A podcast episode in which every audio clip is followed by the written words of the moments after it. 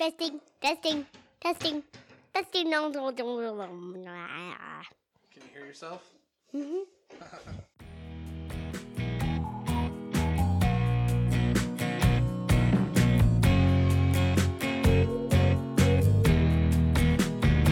Hi, welcome back to the Crap My Kids Say podcast. And this week we are following up with our conspiracy uh, podcast that we did. And we are talking about conspiracy theories that we do not believe in. So we talked about the conspiracy theories that we absolutely believed in. And this week we are talking about conspiracy theories that we're just not buying. We're really not into it. And then going into why we don't believe that they're true. Yep. And just uh, one thing, some follow up from last week. Uh, I just wanted to apologize. Listening back to the episode and on editing, I was mouth breathing the whole episode.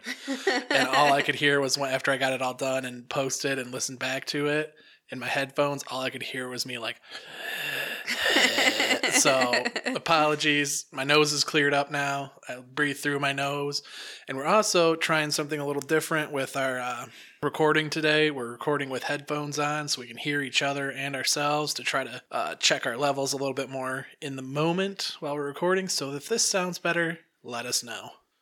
Okay, so my conspiracy theory that I do not believe in is that the moon landing was faked.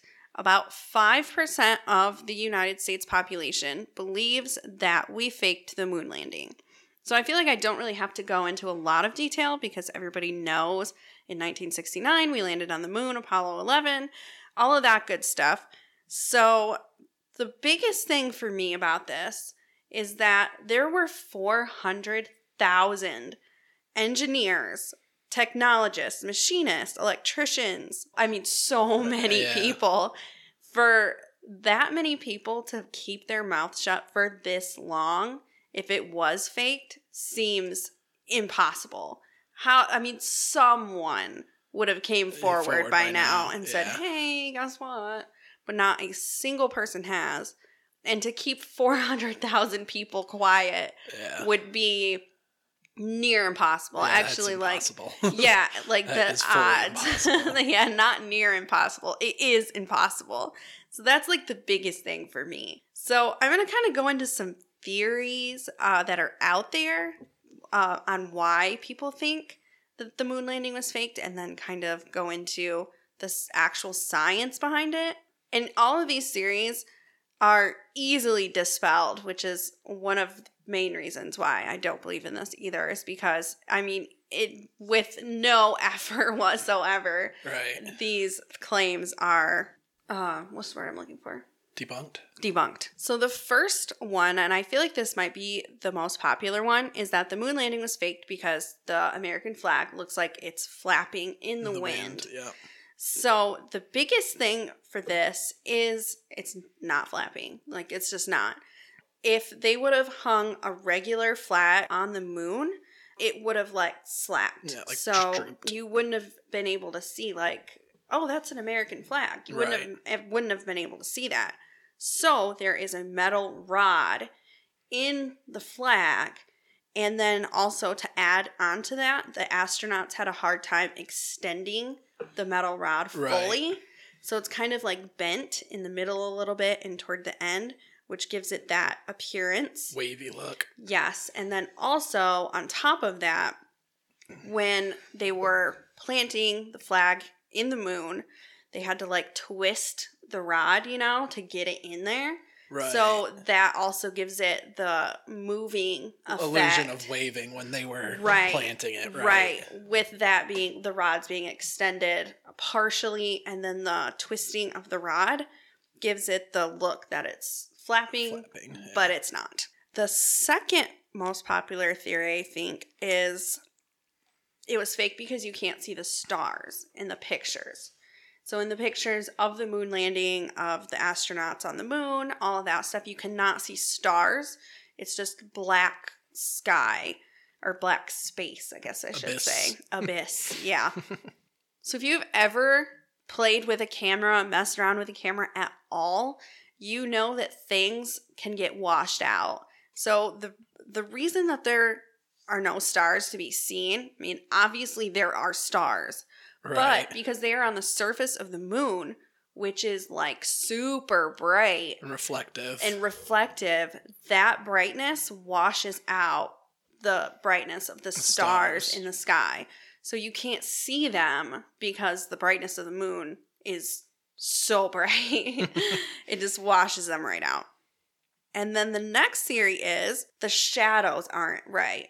So people are saying that the shadows don't make sense for the direction of where the sun is and where the astronauts are, where their shadows find themselves on the surface of the moon. Does that make sense? yeah, that makes sense. Okay, so the reason for that is because the sun is not the only source of illumination for the moon. So the moon's surface is actually another source of light. The, the surface of the moon is illuminated. So the sunlight is being reflected off of the surface of the moon. And then you have to remember that they have like their Apollo there. And so there's this like light bouncing around up there like Every crazy. which way. Yeah. Yeah, so just because the shadows aren't like directly connected with the sun doesn't mean that it's faked. Just because you can't explain something because you don't know the science behind it doesn't mean it isn't true. If she floats, she's a witch. um, another one is the moon landing is faked because you can't see Neil Armstrong's camera. So in one of the pictures, you can see his spacesuit, and it looks as if he's hold, supposed to be holding out a camera, taking a selfie, like a moon selfie. But in the reflection of his Right, because um, he has like mask, a like a right, shield over it, like a Yeah, a- reflective shield. Yes, Yeah. and you can't see like a camera on it. But that's because they had a camera mounted onto him, like actually his suit. So you can't actually see him holding a camera because he's not holding a camera. It's something that's mounted onto his suit. Another one is the moon landing is faked because Stanley Kubrick filmed it. Right, right, right, right. right Did right, you have right, you heard this? Yeah, one? I actually have. Yeah. um, because so let's see, 1968. So that'd be the year before the moon landing. He came out with a movie called 2001: A Space Space, Odyssey. Odyssey. Yeah, A Space Odyssey. And it was so realistic and so real looking that I mean, it makes sense that he would film this for NASA and then they would release it as their footage, like, oh, hey, Look we what landed, we. Yeah. we landed on the moon. Suck it, Russia. Yeah, it. That's one of the theories is that Stanley Kubrick Yeah, I've actually heard on another podcast that there's all kinds of Easter eggs in The Shining that was Stanley Kubrick's way of admitting to filming admitting it. To Oh. filming to faking the moon landing. I can't remember 100% all of them off the top of my head, but there is uh research The Shining Easter moon landing Easter eggs. I'm gonna have to do that now because Yeah. I'm really curious. Okay. So one of the other ones is that you can see the astronauts' footprints, right. but you can't see the um, lunar modules, like their tracks or anything. So the explanation for that is that the lunar modules, their weight is very evenly distributed, yeah. and the astronauts' weight is like all in their boots, you know? So Mhm. that's why there's footprints of the boots, but not like the bigger equipment. Right. Another theory I hear of heard people talk about is that you know they say well there's no gravity on the moon. Yeah, there is. But there there is gravity. There's just not a lot of gravity. So you will have some of the effects of gravity enough that where you could see like their footprints but then their footprints stay there forever. right. There's enough gravity for them to make a footprint but not enough gravity for or wind or anything to Yeah. destroy the footprint. Okay, another one, which I think this is it, by the way. Like, Yeah. this is definitely the explanation for everything that the moon isn't even real, you guys. the moon is not even And real. It is an alien space station used to monitor our planet. It is known. Game of This is- Thrones. this is It's a dragon egg. so the guy who actually came up with this theory and has now amassed lots and lots of followers about this theory. Um, he found two photos in the NASA Image Atlas in 2013, which have been deleted. But um, the evidence that NASA deleted is not just a UFO, but it is 100% evidence that the moon is not real, but actually an alien space station, he wrote. so the, the surface of the moon is covered in debris to hide it, to make it look like the moon. Right. So it's covered right, with right, debris and it looks like a natural natural celestial body. And but it opens up like a gate and it allows spaceships to enter in and out. Oh. and um on the dark side of the moon, there's a whole city. Mm, There's yep. a whole alien city on the dark side. He came to this conclusion after he saw a picture of the I don't know if I'm saying this right. Gior- Giordano Bruno crater. yeah, that's pretty close. Okay. a 14 mile wide crater that lies on the dark side of the moon. And he said that um, he found structures. He's seen structures in the picture, which is uh, NASA kind of laughed it off and said it's something called pareidolia, hmm which is where you uh, see things in nothing. To try to make sense, your Yeah. brain tries to make sense of what you're seeing. That's why we see the man on the moon. Exactly. There happens to be some perfectly placed craters that we have that our brain says, "Oh, that's the man on the moon." There's a face. Yeah, exactly. So in the crater on the dark side of the moon, he is now seeing buildings, a city, even though there is nothing. But yeah, then also another person thought that they saw like skyscrapers or um, something like that, something super tall on the dark side of the moon. But there is nothing like that on there. It is all just a trick of your mind. Your mind, yeah, Kind of like how you see like Jesus on a piece of toast yeah. or like a hot Cheeto shaped like something crazy. yeah Abraham Lincoln's. Yeah, yeah, exactly. So it's all just pareidolia is what it's called. So those are all the theories, and they are, as you can see, very easily dispelled, or they're just kind of a joke to begin with. Like someone literally thinks the moon doesn't exist, even though like all the other planets in our solar system has usually more than one moon. One moon, I think yeah. we're the only planet that has one moon. What happened to the rest of our moons? Maybe we only had one to begin with. Well, why did we only get one moon? Well, actually, Because we suck. That's why. but actually, I don't think we could exist if we had more. why? Because we're in the what do they call it? The Goldilocks zone. hmm We have just the right amount of light, just the right amount of gravity, just the right, right amount of atmosphere. Oh yeah, And if we had another moon, it could throw, off our Throw, gravity, which yeah. could throw off everything else. yeah, that makes sense. But yeah, so I that just doesn't even make Yeah. sense. Why would every single other planet have moons except for us? Well, why would every other single planet be round but not ours? exactly, flat earthers. That's true. Yeah. So yeah, not buying it, not even for a second. I think it was 100% legit. We totally demolished Russia in the space race. Like we got to the moon first. We did it. It's 100% legit. Yep. All right, that was awesome. So I am going to be talking about the Beale cipher today. If you want to see some more information on this, you can try to find there's an episode of Expedition Unknown with Josh Gates. It's pretty good. Anything Josh Gates does is good. Yes. Uh, Destination Truth, Expedition Unknown. Uh, what was the other one? He does a lot of specials. Yeah, he does a lot of specials too. Okay, so the Beale Cipher, Hidden Treasure. Our story begins in April 1817. Thomas Jefferson Beale and 29 other Virginians set out across America to what would probably be modern day Colorado to hunt buffalo, where they stumble upon a rich mine of silver and gold. They are said to have spent the next 18 months mining and amassed quite a fortune that they needed to move somewhere. They couldn't they could no longer just store the for their fortunes in their tents that they had.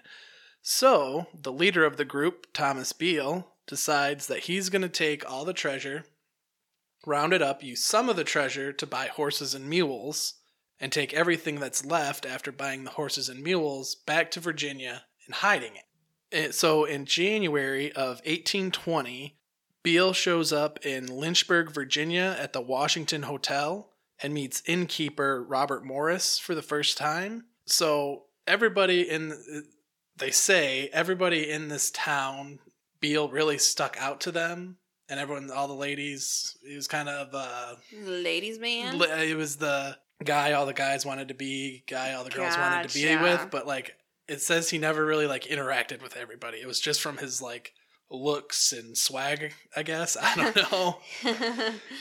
um, but he made quite an impression on the town. So then that spring, he kind of leaves, disappears from town, and goes back to the mine with his buddies. Works for another eighteen months, and decides that they have to, you know, hide the rest of their fortune hmm or what more they've dug up. But this time they decide that they have to do something because they have so much now hmm that they have to they got got to hide it good, but they have to have something in place for for some reason like Beale's gone. All these other 29 guys are working in the mine and then the mine collapses. Oh yeah. They want their next of kin to get the treasure. Right. That makes Um, sense. Yeah, make total sense. That's the last thing in the story that makes sense. So, Beale goes back to Lynchburg, goes back to the Washington Hotel, and stays around for a little while. Actually, gets to know the innkeeper, Morris, at this time. And then it comes around to springtime again, and Beale says to the innkeeper, Hey, I gotta leave, but I'm gonna give you this lockbox. Don't open it. I just need you to hold on to it. There's important letters in here, important uh, Documents. documents. Hold on to this. If I'm not back in 10 years, then you can open it. Wow. If- okay, I'm going to finish the story before I t- start tearing it apart. okay. Okay, time passes. 23 years later, Morris hasn't seen Beale again. Wait, hold, hold on. You said 23 years later? Yeah, 23 years later. okay. So 10 years passed, and he's like, yeah, you know, any day now he's going to come back. Who wouldn't open the box? I'd be I'd have a calendar counting down the days. Robert Morris, innkeeper at the Washington Washington Hotel, is a saint. Okie dokie then. because he waited 23 years before he finally busted open the lockbox. And what he found was a note that told the story of the men and the mine. So inside of the lockbox was a note from Beale and three pieces of paper filled with numbers. The note from Beale described the story of the 29 men, the mine they found, and that they, you know, have had to come back twice and hide the treasures because banks aren't a thing, I guess. what you, you said this is 18 something? this is so at the time they find the mine, it's 1817. I would think He that comes back in 1820-ish to drop off the first load. And Okay. then so 1800s basically is when this is happening. yeah, There's mid. there has to be banks. I mean, yeah, oh yeah, come there's no there's banks. but apparently I, mm, yeah, this is the story. So so then the note goes on to tell that the first ciphertext, the first page of all numbers, Mhm. it says is the coded instructions on how to find the hidden treasure.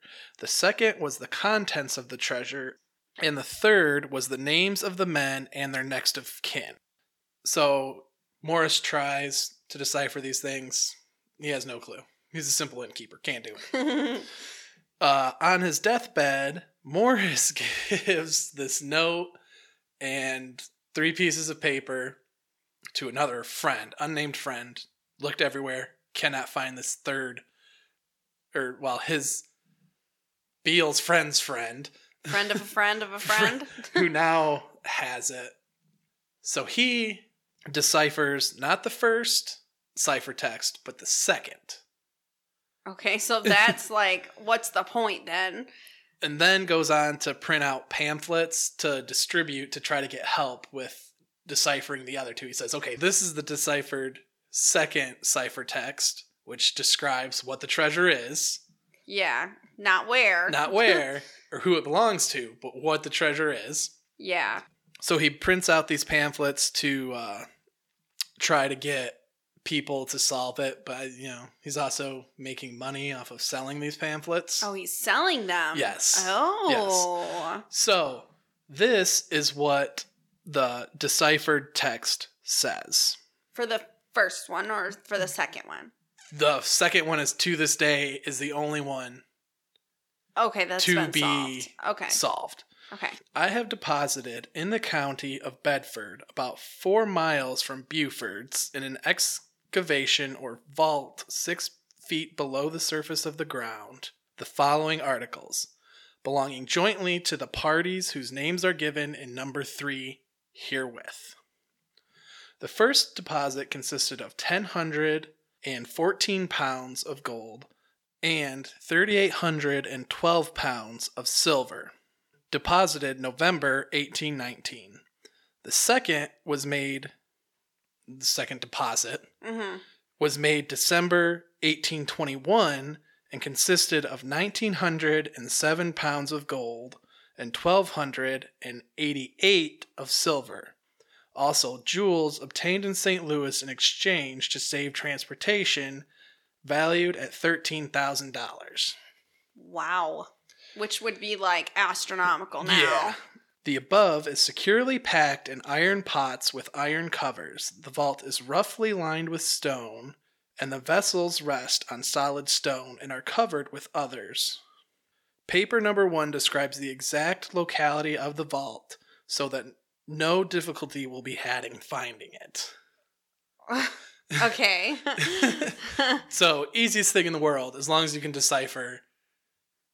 Something that's been Yeah. undeciphered for so, so long at this point. Yes. So, we're just going to start with this.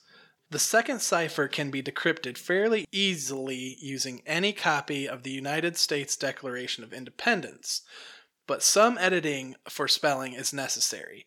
To decrypt it, one finds the word corresponding to the number.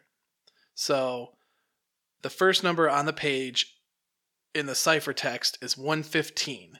So then you'd go to the 115th word of the Oh, Declaration yeah, of Independence. Yeah. That seems pretty straightforward. Right. The 115th word is instituted. So then you take the first letter of that word. So it's not a full word. So you go, they give you a number, 115. Right. It's instituted. Count 115 words. Right. It's instituted. You use the first letter of that word. Gotcha. So it's not a word for word, it's Right. a word to letter. Gotcha. That makes sense. Right. So, errors in decoding. After word 154, institute, and before word 157, laying, one word must be added, probably an A or a. Right.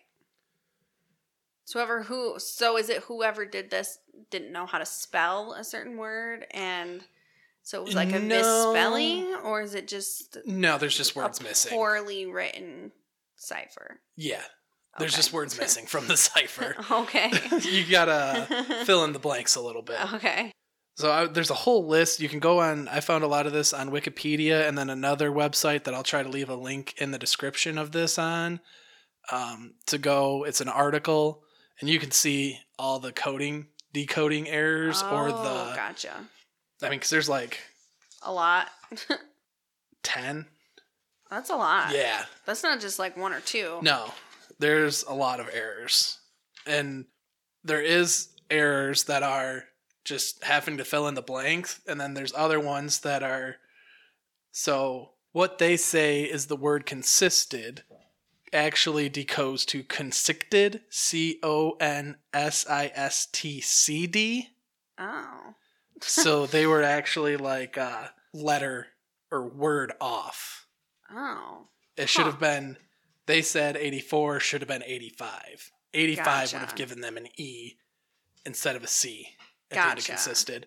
So it seems sloppy. Yeah, it's really sloppy. Another one is rousand instead of thousand. Reggie? Roro Reggie. And Volt instead of Vault. Oh, um, so yeah, there's a lot of issues in this gotcha. uh, in this cipher.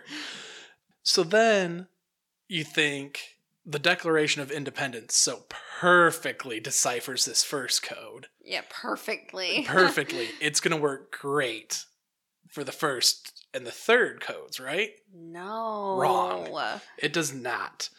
So when you do, well, it seems that it actually might be the key hmm for the second and third You mean first and third? uh, the first and third ciphers, but it seems that whoever was writing it got lazy because you'll get like four or five sequences of A B C D E F G Mm-hmm. Or A A B B C D C C D D E, where like they were Oh. just like throwing So In- like, there's no like rhyme or reason Yeah. to it. right.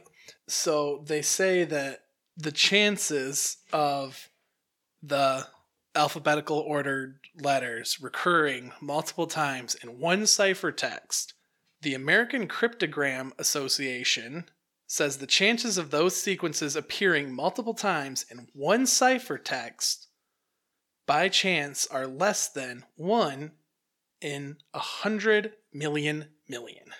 Oh my gosh, that's a lot. Yeah.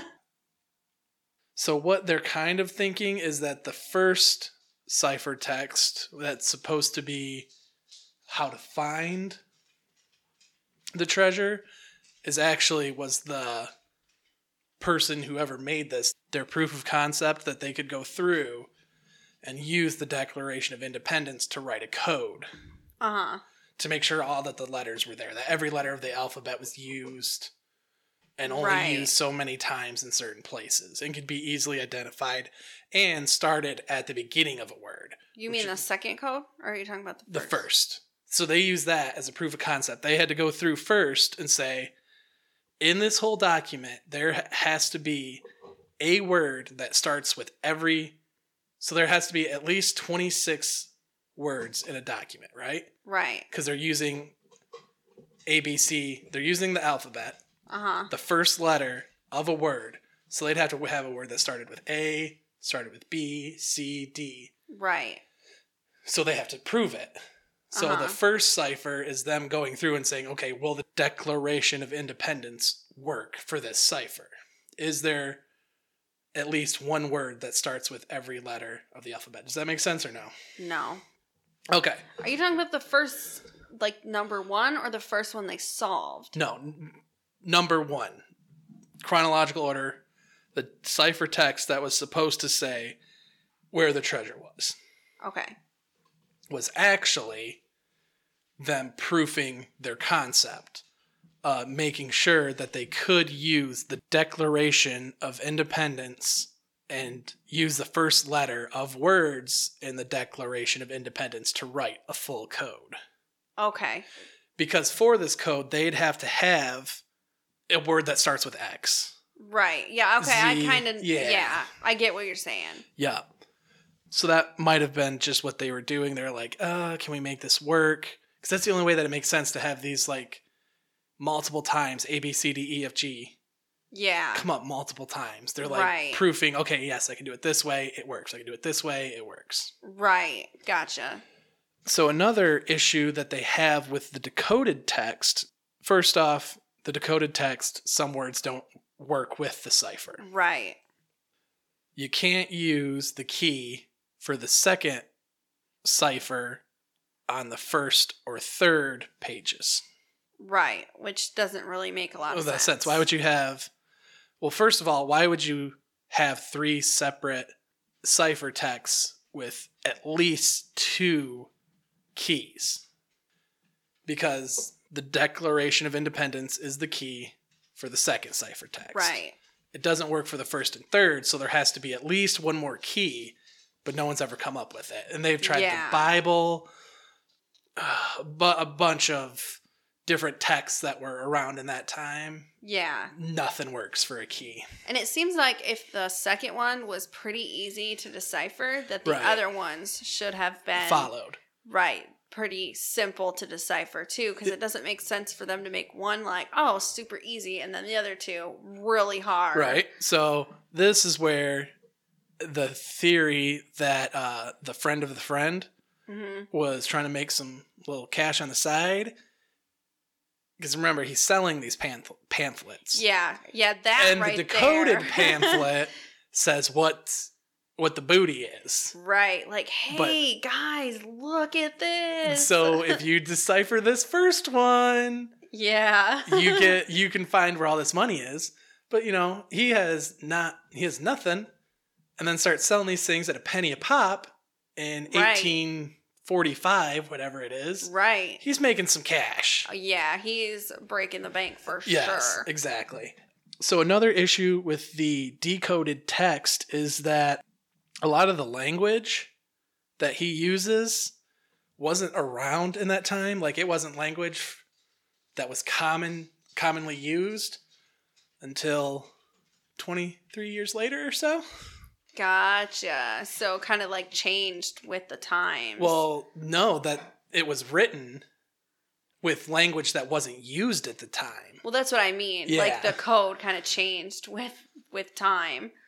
the actually even not just the words but the punctuation and uh conjunctives of the Mhm. words were not to 18 early 1800s it was to mid to late 1800s Oh. so they were using language that wasn't popular for another 40 years eh, not maybe not 40 30 years Gotcha. also the letter itself describing what these three ciphertexts are about used language that wasn't in common that wasn't commonly used in the early 1800s so the only thing that they've really found with the third cipher that says the next of kin did i even say what the third cipher was Yeah, you did. Yeah.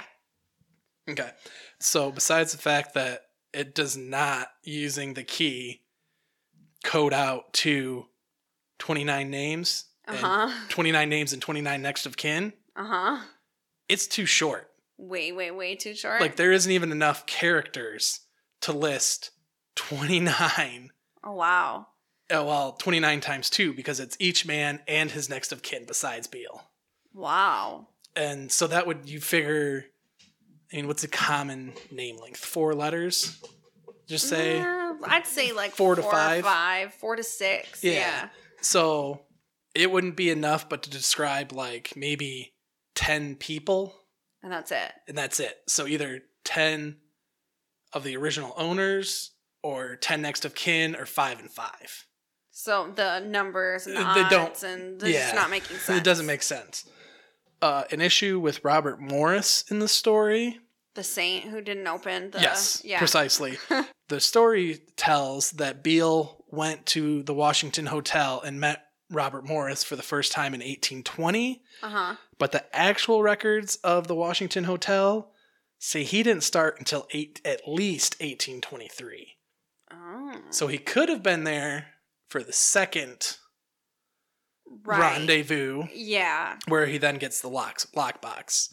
But there's But no the record first. of them work him working there or being the innkeeper or anything Huh. at the time of his first trip to the Washington Hotel. And why would it be a secretive thing if they hadn't even met each other yet and this thing hadn't Yeah. even like if you were trying to be secretive, like maybe if he came back the second time and they were trying to like play it on the DL, Right, you know, right, right, then that would make a little bit more sense why it wouldn't be in the books. Like Mhm. nothing would be on record.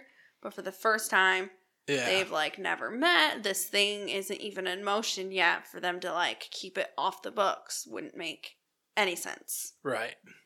So there's the issues with the the ciphertext and the note that was in the lockbox. Another issue: Thomas Beale even existing. uh, so the U.S. Census records in 1810 shows two persons named Thomas Beale in Connecticut and New Hampshire.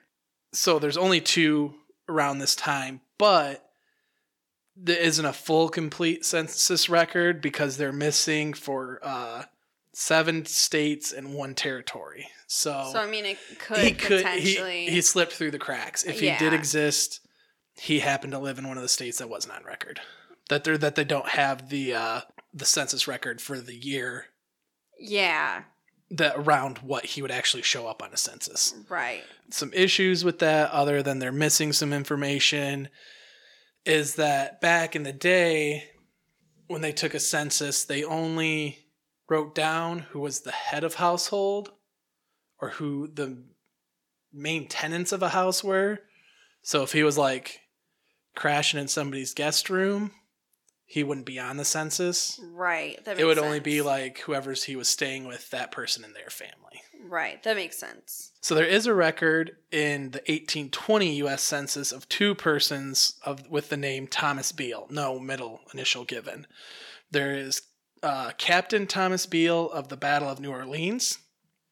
So he was originally from Louisiana, fought in the Battle of New Orleans, Mm-hmm.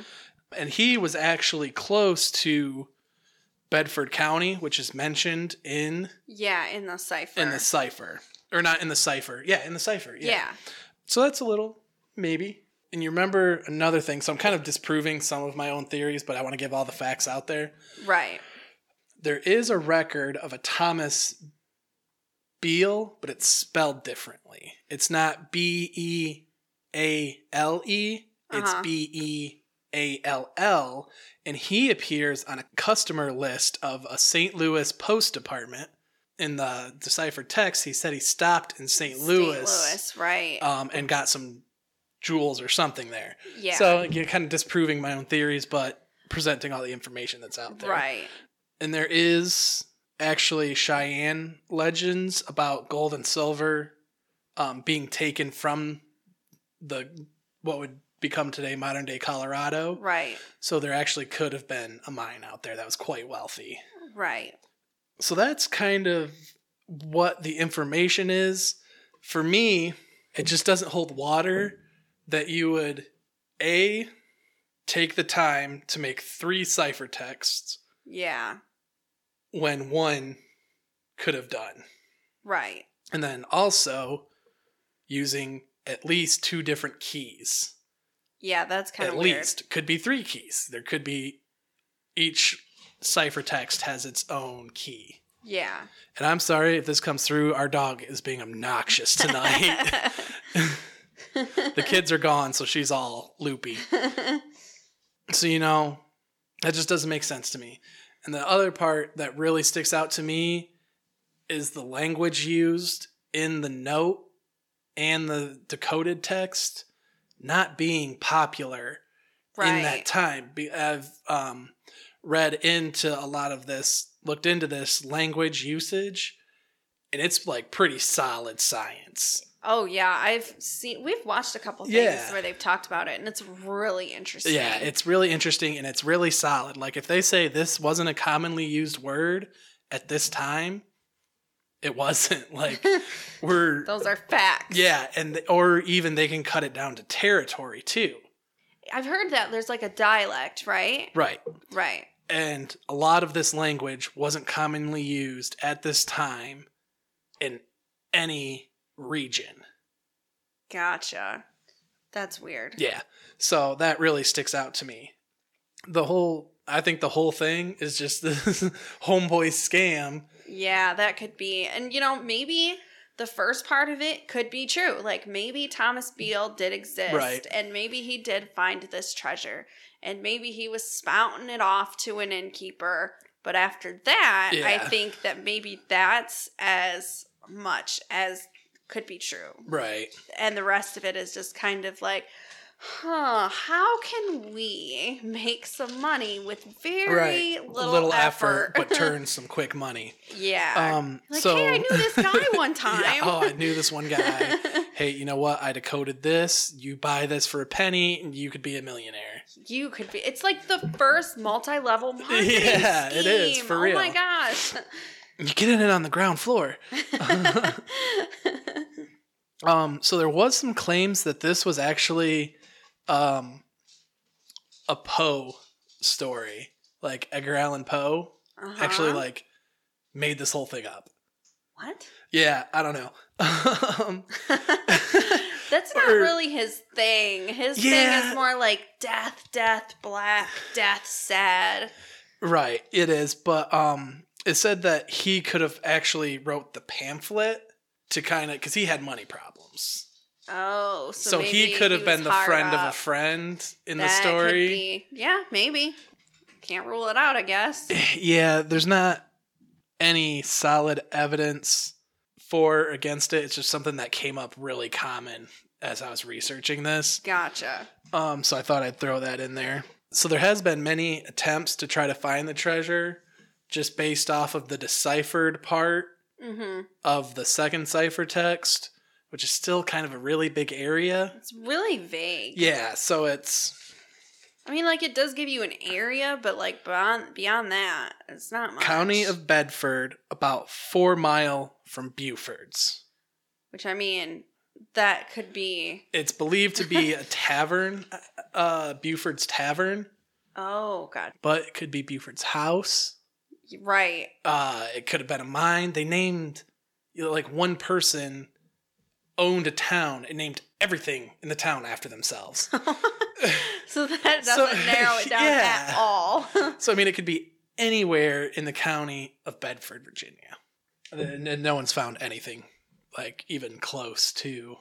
and it seems like, I mean, I know there are tons of treasures that go uh, undiscovered Yeah. all the time, but that seems like a huge amount of treasure to go Oh yeah, missing for that long. If it was in that you know kind of a secluded or uh what's the word i'm looking for? If it was in that like area it's kind of a smaller area. It's not Right. like it's in the country of asia you know? You're saying it's in a county. It seems like maybe it would have been found in 200 some odd years. Yeah. It would be worth sixty million dollars today if it was found, wow and it hasn't been found. So Yeah, I yeah, I think maybe at most the first part could potentially be true, but Yeah. then beyond that, the whole cipher and all of that is just a money making scheme. right and you know it, it seems really convenient to me that okay so yeah there isn't a lot of information on beale but it's kind of like oh he was a patriot. His name is thomas jefferson beale. Right, there is no records of a thomas j. Beale at all. Right. but then they're like oh thomas jefferson beale let's try using the declaration of independence. And it Oh, happens to work. Huh. So that's that's fishy to me. Um, and there's no records, which what little records they there are of Beale in the story says nothing about him being, you know, a huge patriot or anything like that. Yeah, there's nothing really specific about him. Right. Um. So that's all I really have today. Uh, any follow up or anything from you? I don't think so. I'm with you on that one. Yeah. It's just not buying it. Uh, and like I said, you know, I love everything Josh Gates does, and I can almost like he can convince me. Like he, some of the crazy stuff he covers, he can convince me that maybe that's real. This one, I was like the whole time, just I couldn't, I couldn't buy into it. Didn't someone on the show say that they didn't think it existed on the show? Yeah. He- He said, "Well, I don't think it exists at all." Yeah, and then it was even uh, in the show. So this isn't any official research. This is from a TV show. It's a really good TV show, and it. I don't think the producers or the host make anything up for the show. Oh no, I don't think so. Um, I think sometimes the people they have on the show are maybe a little Yeah, a little uh, easily led, like they didn't make it up, but someone else did and they believed it, or maybe someone did make something up intentionally. But in the TV show, it says that there's a very specific copy of the Declaration of Independence that the top of it has been cut or Oh, torn. yeah, and, it and it's supposed to the- match up with a Yeah. mountain range in Virginia Yes, and lead you towards the treasure. So they that. actually find a, in the show they actually find a mountain range in a, or a section of a mountain range that matches really good with the cutout on the top of the paper yeah, and search and don't find nothing. yeah. It's just so weird. But yeah. So that's all we got for today. If you have any questions, please feel free to email us at cmkspod at gmail.com. Check out our Facebook page. We have, um, I'm trying to post on there more, trying to drum up some ideas for future episodes. If you could uh, leave a rating and a review on iTunes, uh, that'd be great. And also subscribe on iTunes or any other. I don't know exactly how Google Play or Stitcher work. I know we're on there. I don't know how they work. I don't even really know how Apple works with the podcast so much. but if you could, if you have an iPhone or uh, iPad or anything, if you could subscribe to our podcast, rate and review, that would be great. Helps us out a lot. Definitely. Uh, all right, guys. Thank you. that is, uh, there's all. what the hell was I trying to say?